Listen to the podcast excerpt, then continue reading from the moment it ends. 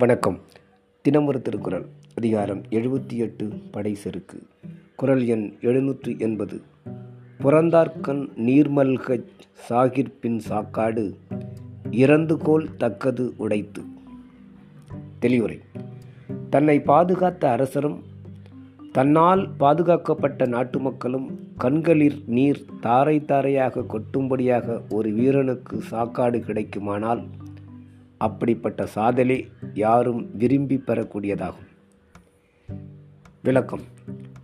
சாகிறவன் சாவிற்கு அஞ்சு அழுகிறான். வீரன் சாவிற்கு மகிழ்கிறான். ஆனால் அந்த வீரனை கொண்ட அரசனும் நாட்டு மக்களும் அழ அழ வீரன் இறப்பானானால் அந்த சாவு எவருக்கும் கிடைக்க முடியாத உயர்ந்த மரணமாகும். அதனை பெறுவது அரிது. ஆகையால் அத்தகைய மரணம் வேண்டியும் பெறத்தக்கது என்றார்.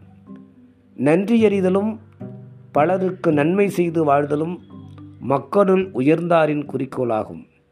சிறந்த வீரன் தனக்கு நன்மை செய்த அரசனுக்கு செய்ய வேண்டிய நன்றியினையும் செய்து அதே நேரத்தில் நாட்டு மக்களுக்கு செய்யக்கூடிய உயிர் பாதுகாவலாகிய நன்மையையும் செய்து உயிர் விடுகிறான்.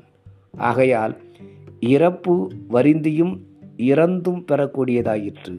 நன்றி.